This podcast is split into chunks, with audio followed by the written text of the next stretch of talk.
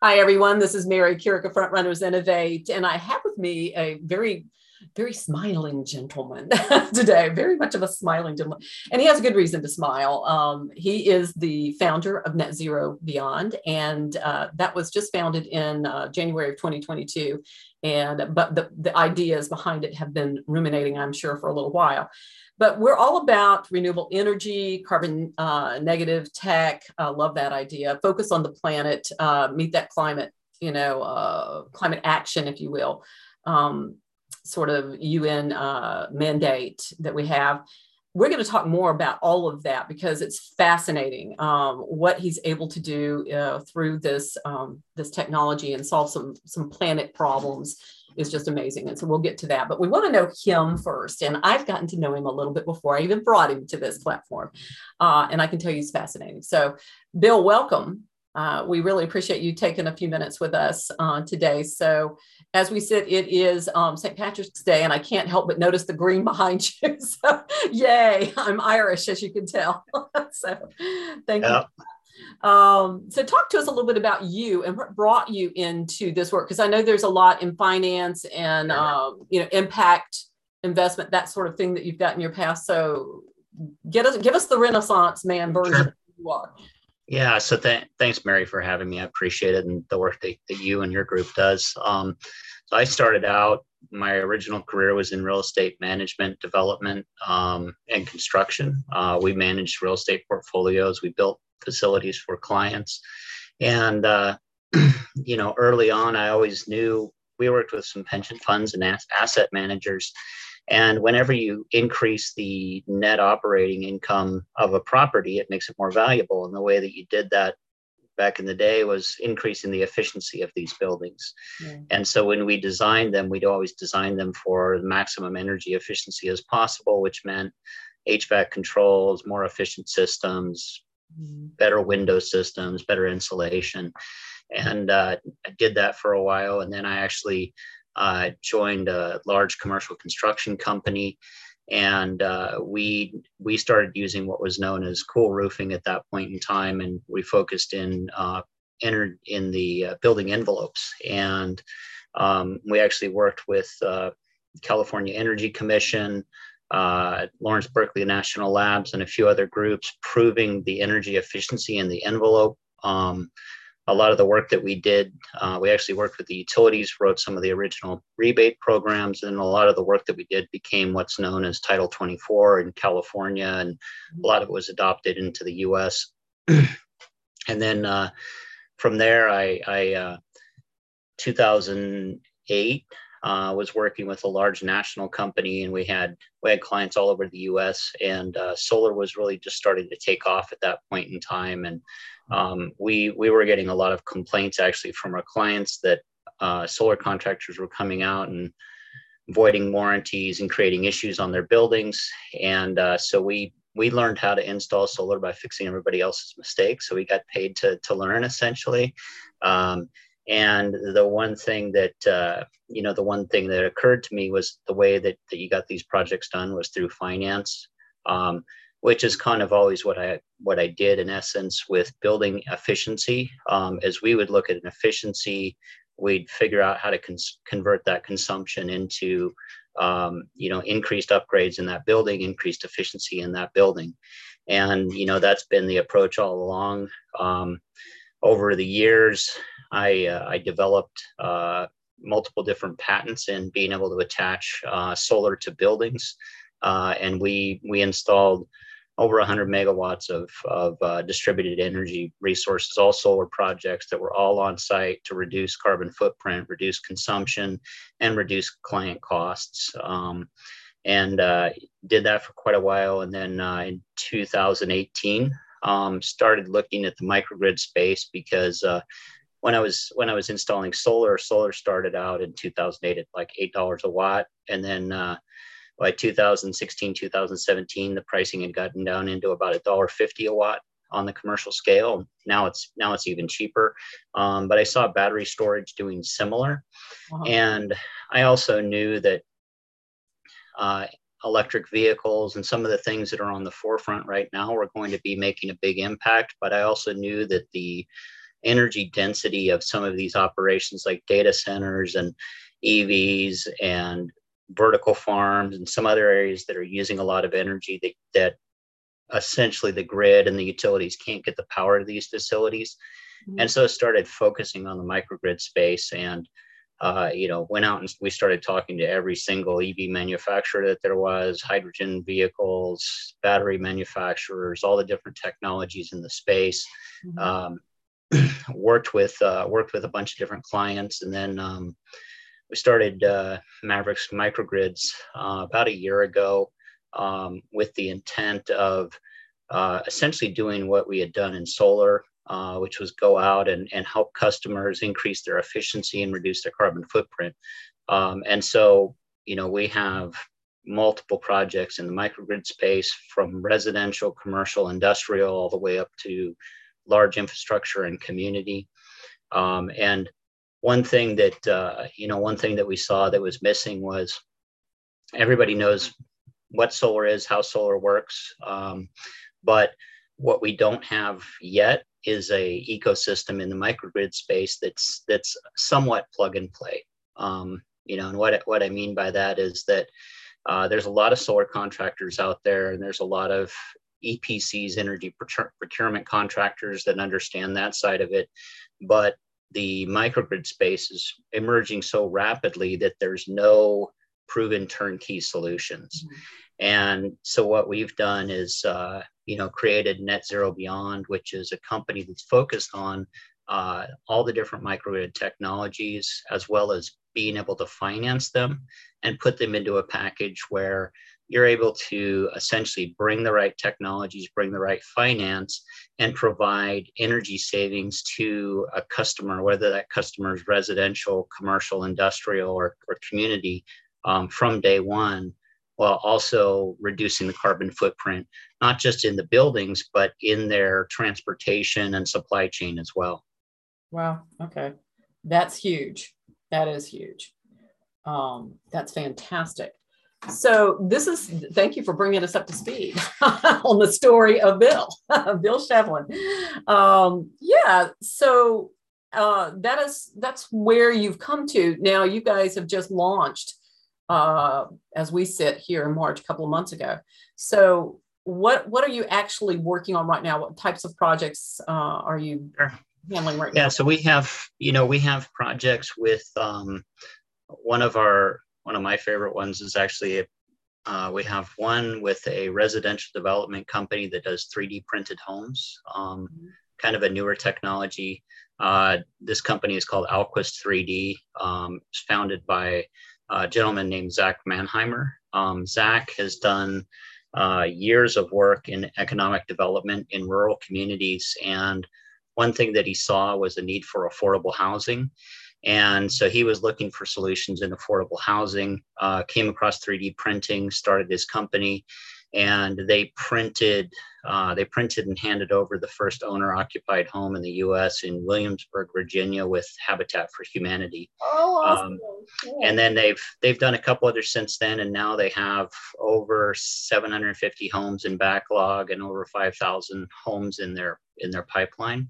Um, and we're working with them to provide essentially net zero homes. Um, so we're providing solar storage, EV charging, and, and smart home technology. Um, so we're financing all of that into the home to provide a lower cost of energy for the home, mm-hmm. uh, fixed fuel cost for an EV, so we can fix the cost of the of the fuel for the vehicle for the next 20 to 30 years, uh, and we build in smart home technology that allows the homeowner to see what the energy usage in their home is, how efficient it is, making sure that none of their appliances are breaking or not not functioning properly yeah. um, and eventually our goal with that is to allow them to see how they're doing compared to some of their neighbors or other you know other people within uh, the community or or similar functions um, and then you know that it it also allows them to take control of their energy um, and that's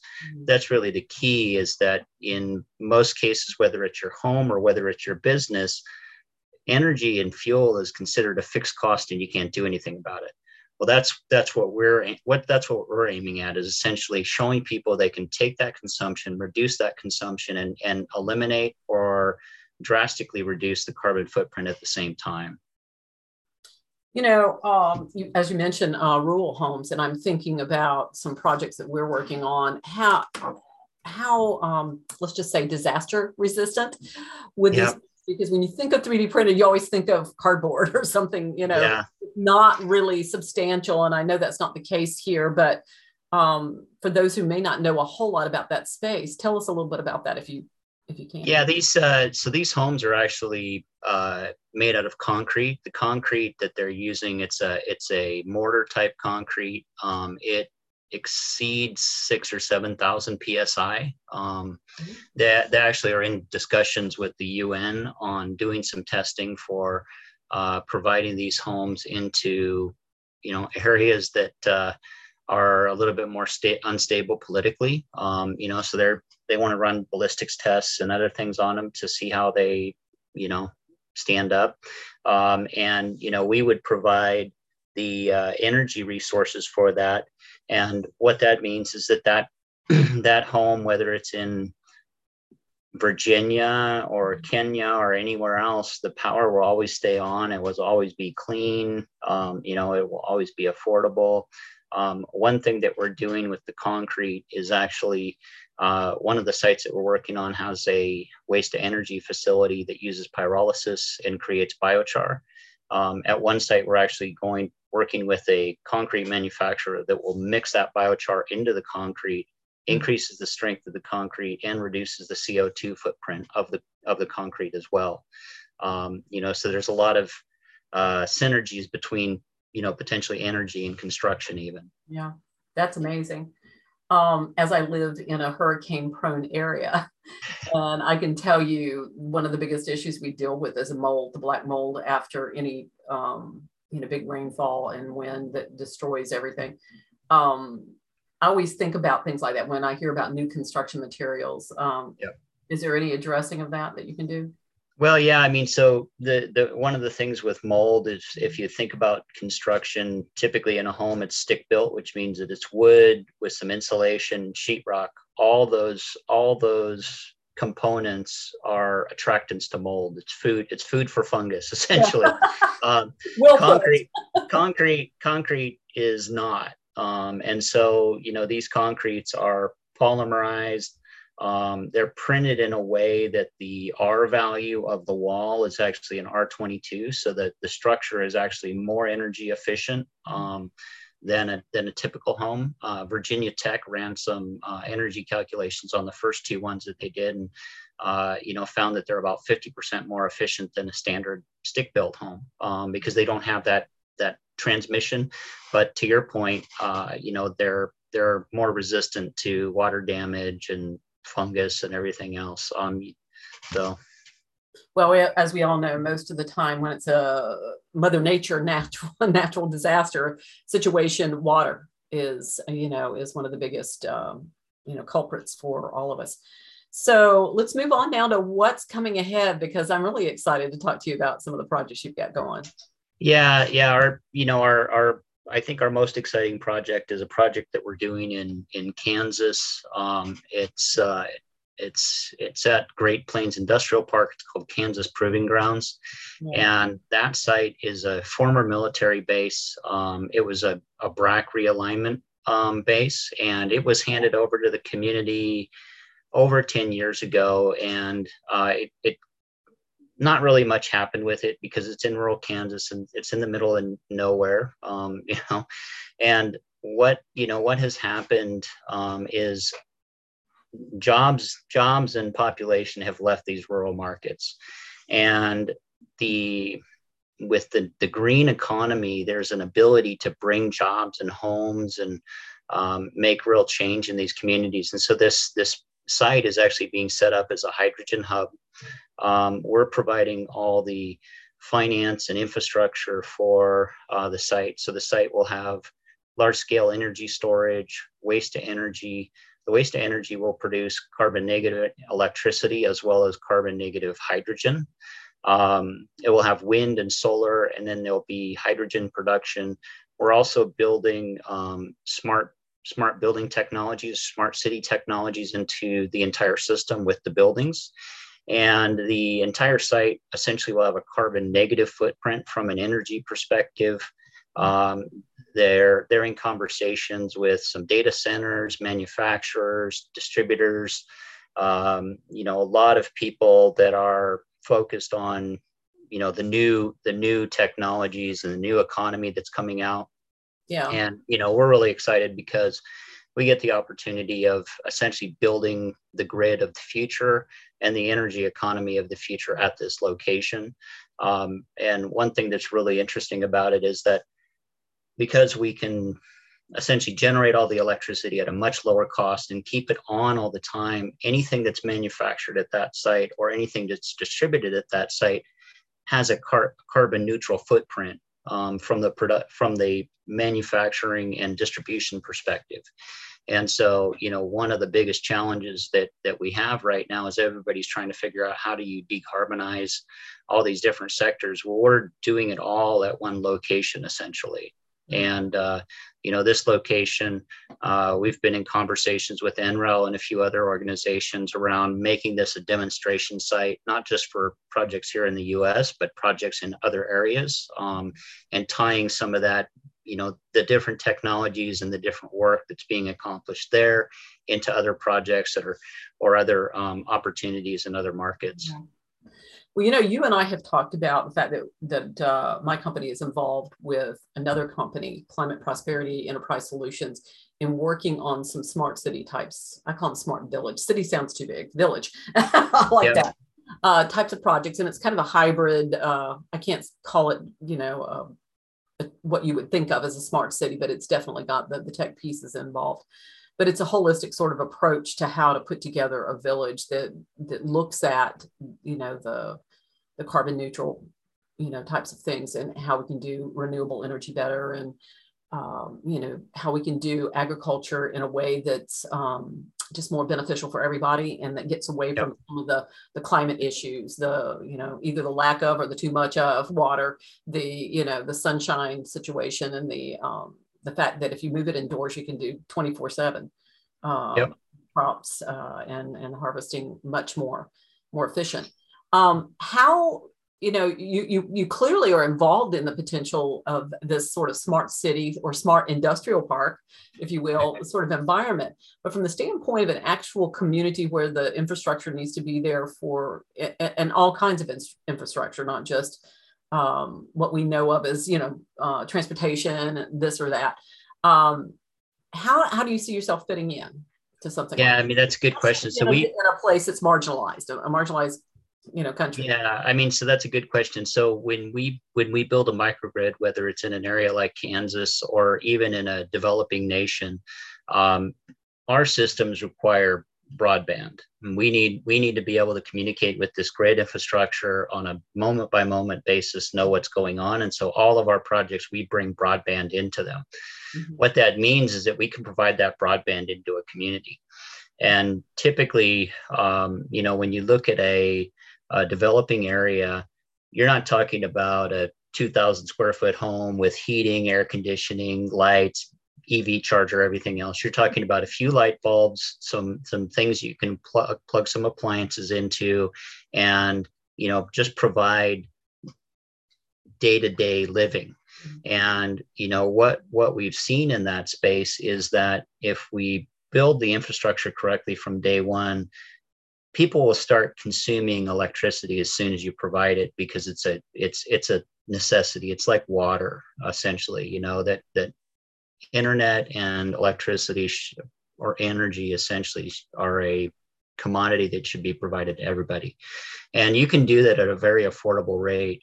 And you can do it in a way where you build a microgrid for a small developing country focused on the lighting and everything else. And what we've seen in this space is that if you build a small community like that, pretty soon everybody chips in and they might they might buy a refrigerated storage container. And now the community has refrigeration. Well as soon as the community has fridge refrigeration everybody else wants they go get a small apartment sized fridge or you know some refrigeration of their own.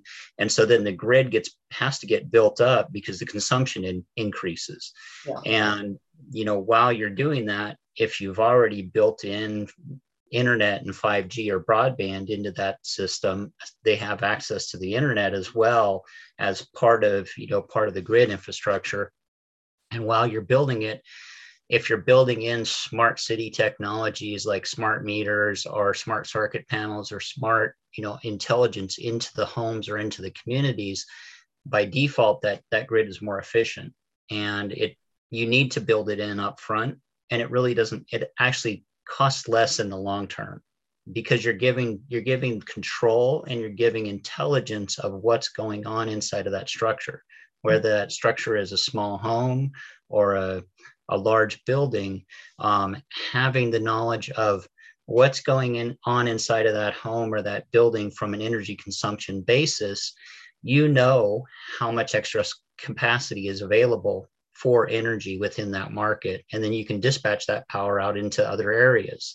Um, without that, the grid is wasteful. We, our, our grid infrastructure in general is 100 plus years old.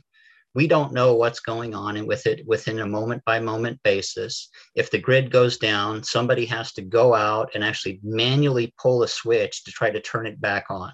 Mm-hmm. It's it's ridiculous the fact that we haven't upgraded our grid over 100 years when we build when we build an energy project the technologies that we use behind the meter are more advanced typically than the utility puts in. And you know so that the that's the crazy thing about it but the opportunity is when you put in a microgrid into a developing country it has it can have the latest in grid technology which allows it to be expandable it allows it to be intelligent. You can know what exactly is going on within a home within a building within that community.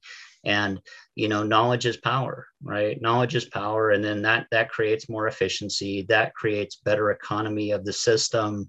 Um, and you know typically when you're doing these projects you're doing it with with local partners creating local jobs um, you know you're training people in those things in in some of the projects that we started doing in 2008 we would always put a a, a monitor up on the building or in the classroom so that people could see this is how much energy is being generated and this is how many trees that's equivalent to or how many miles of a vehicle awesome. that's equivalent to you know so there's a big there's a big energy there's a big education component that you can do within within these systems that's fantastic um, i think uh, you know when we were talking a while ago one of the things about working with these countries that are not used to a lot of this kind of technology and um, are barely kind of getting by on what little bit of electricity electricity maybe they get during the course of a day.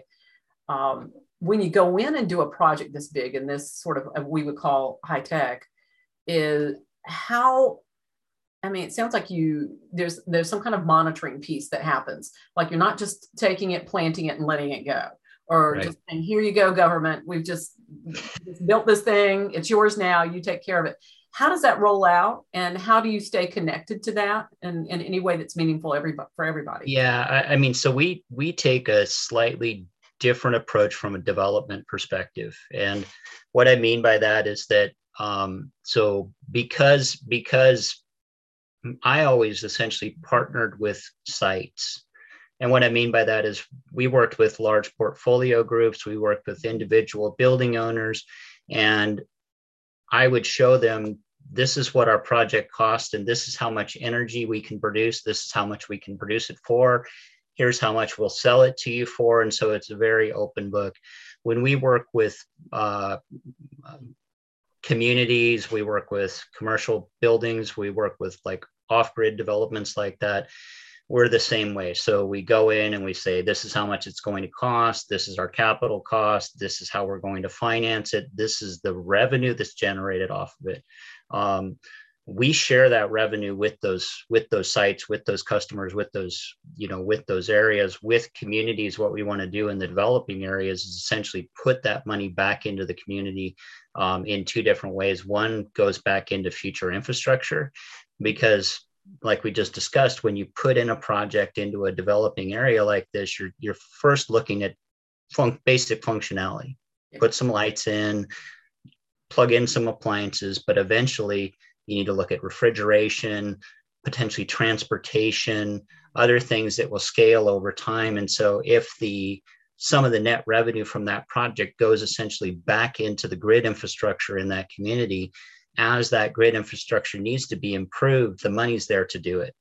And, and then you know if if the community is essentially a co-owner because that money's being invested back into their community they're going to take charge of it. They're you know they take ownership in it at that point in time.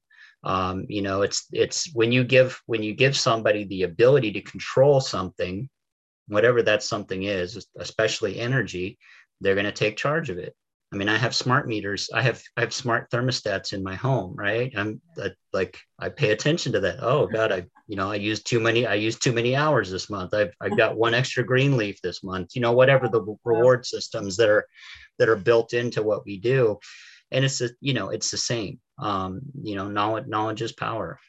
It is. It is. It's great. Um, I'm going to kind of step aside to a conversation that we had uh, a week or two ago um, electronic vehicles, EVs, and yep. the conversation that routed around the conversion kits and things like that. Can you talk a little bit about that? Yeah, yeah. So you know, one one thing that uh, that we've that we've looked at, you know, here. So here in the U.S., I'm gonna talk U.S. and then we'll you know talk in developing areas. Here in the U.S., um, we work a lot in the transportation sector. Two reasons. One is when you upgrade a facility or when you when you want to convert to EVs, typically a facility can't pay for that upgrade infrastructure.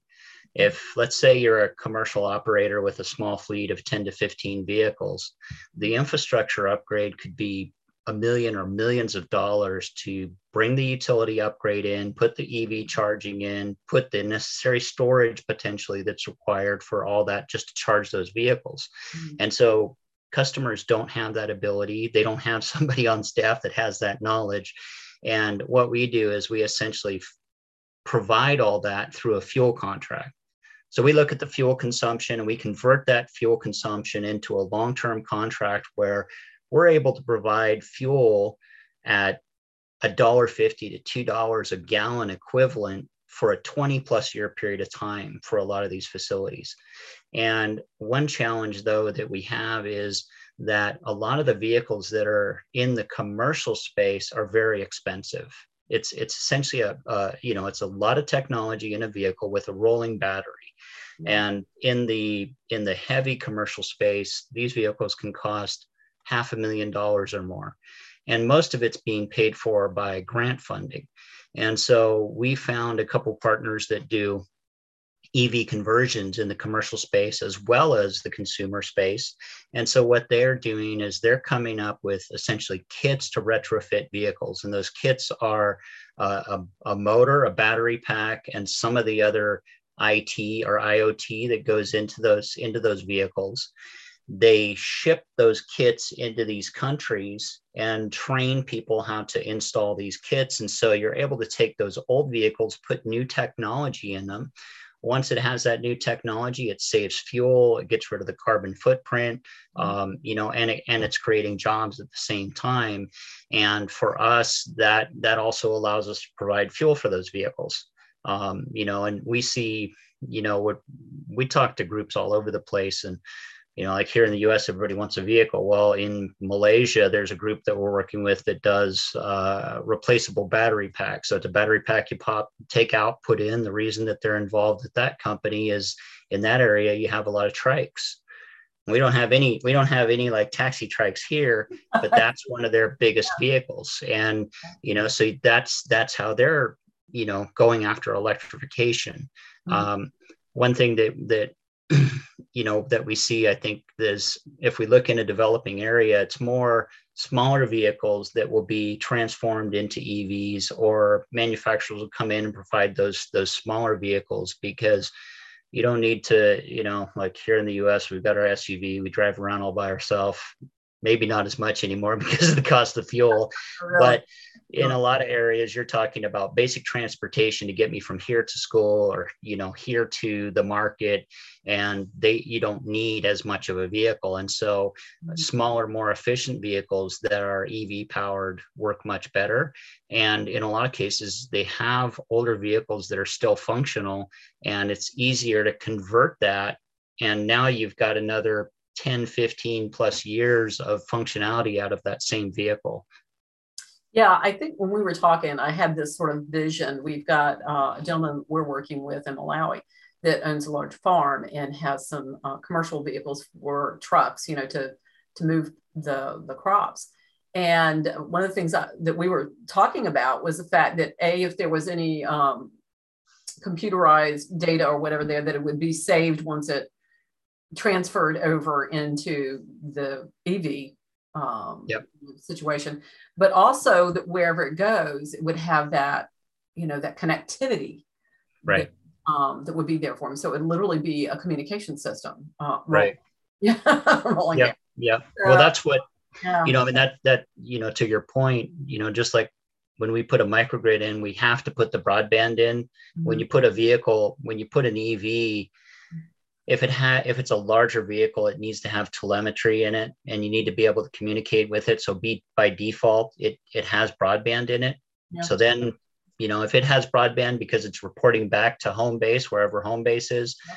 somebody that's within the vicinity of that vehicle can have broadband as well um, you know so you you kind of can have decentralized communication as well as decentralized power um, when you when you look at that um, you know so it's it's it's pretty interesting. One of the yeah, I mean, one of the things that we're doing in uh, in Kansas is uh, we're looking at a couple different locations to do some agrivoltaics. Um, you know, where we've got a racking manufacturer that we work with, where we can put solar about 20 to 25 feet above the ground.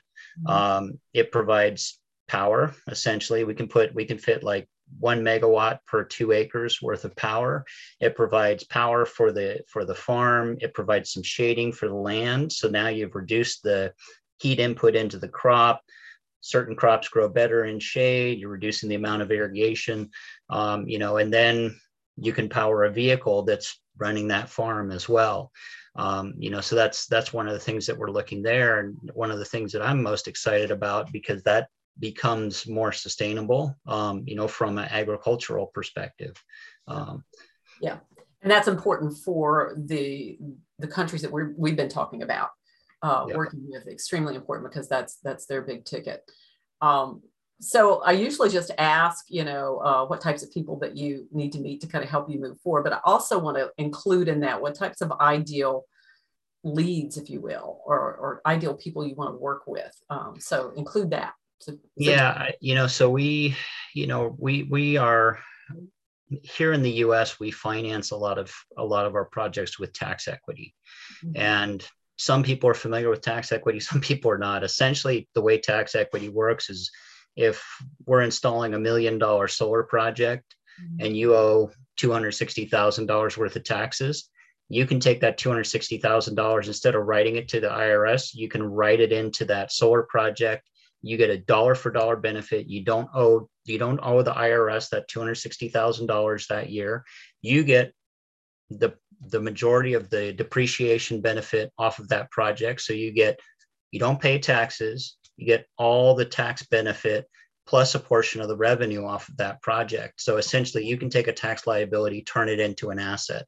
Yep. and that's that's really how we finance a lot of projects here in the us um, we also work with carbon credits and carbon markets.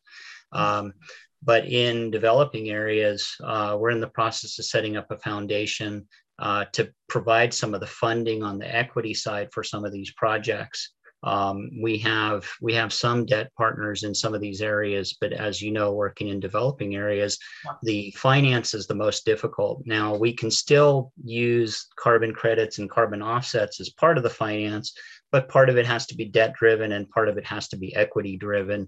And one of the reasons are we're putting a foundation together is that that foundation essentially becomes that equity contributor. Mm-hmm. and part of the money from so they they essentially will invest into these developing areas the the money that's generated by these projects will stay predominantly in the community. Part of it will come back to that foundation so that it can go back in and put into another project in the future. Um, you know so we're we're setting that up. We're going to be looking for people that want to be involved in that foundation. Um, you know we're also looking for projects of communities or groups that want to be able to decarbonize that are using fuel consumption or energy consumption in these markets that we can help decarbonize, lower lower their costs, and provide excess energy into the markets. Um, you know, we're looking for development partners in in a lot of these regions. We don't have boots on the ground in these areas, you know, so we want to work with uh, groups that are doing energy projects that we can help and bring technologies to. Um, we're always interested in looking at emerging technologies in the energy space. Um, you know, just it, it's it's going to take a whole bunch of people lifting all together to accomplish what we need to be able to accomplish over the next 10 to 15 years to get essentially beyond net zero because really and that's that's why we started net zero beyond is that getting to net zero is not good enough because we've already exceeded the amount of pollutants in the atmosphere that are really sustainable to live in the environment that we know that we have. You know i mean civilization as we know it or man, humankind as we know it has yeah. been around for a certain period of time. And during that period of time the environment has been fairly stable up until the industrial revolution you know so we've we've put we've put more into the world that's non-sustainable now we need to be able to figure out how to take it back out and that's why in, in a lot of the larger projects that we're working on we're using carbon negative technologies so that we can take that CO2 and put it back into the ground, put it back into the earth, put it back into the soil. Um, you know, because it's we need to we need to figure out circular economy type methodologies. And the reality is is that those technologies are here today and we can essentially take the consumption of what we're doing and convert it into something that's more sustainable that also benefits local communities well I, you know, you're like a walking textbook for all of this. And so I'm just tickled to death that um, we've connected. And I have to thank Carrie when I get a chance again to, you know, get to her and say thank you for the introduction um, she's one of our front runners too. So now that you are, this is good since we've uh, done the interview. Um, we're definitely going to be moving you around in front of some folks and um, creating some introductions we think would be meaningful. And if anybody out there is listening and thinks this is too good to be true, um, you need to be connected to to Bill, and you can do that through us. Uh, and if you're seeing this on YouTube, go to www.frontrunnersinnovate.com. You're going to see this interview and all the good stuff that Bill shares with us and the ways to connect. And you can connect directly or through us um, in that way. So, Bill, thank you so much for the time this morning, for sharing all this good information and the opportunities and options and cool things actually oh, thank you mary I, I appreciate the time and appreciate the work that you're doing and and, and appreciate the opportunity to you know be on your on your uh, on your site and your youtube channel. All right. Great. Well thank you everybody. Until next time happy front running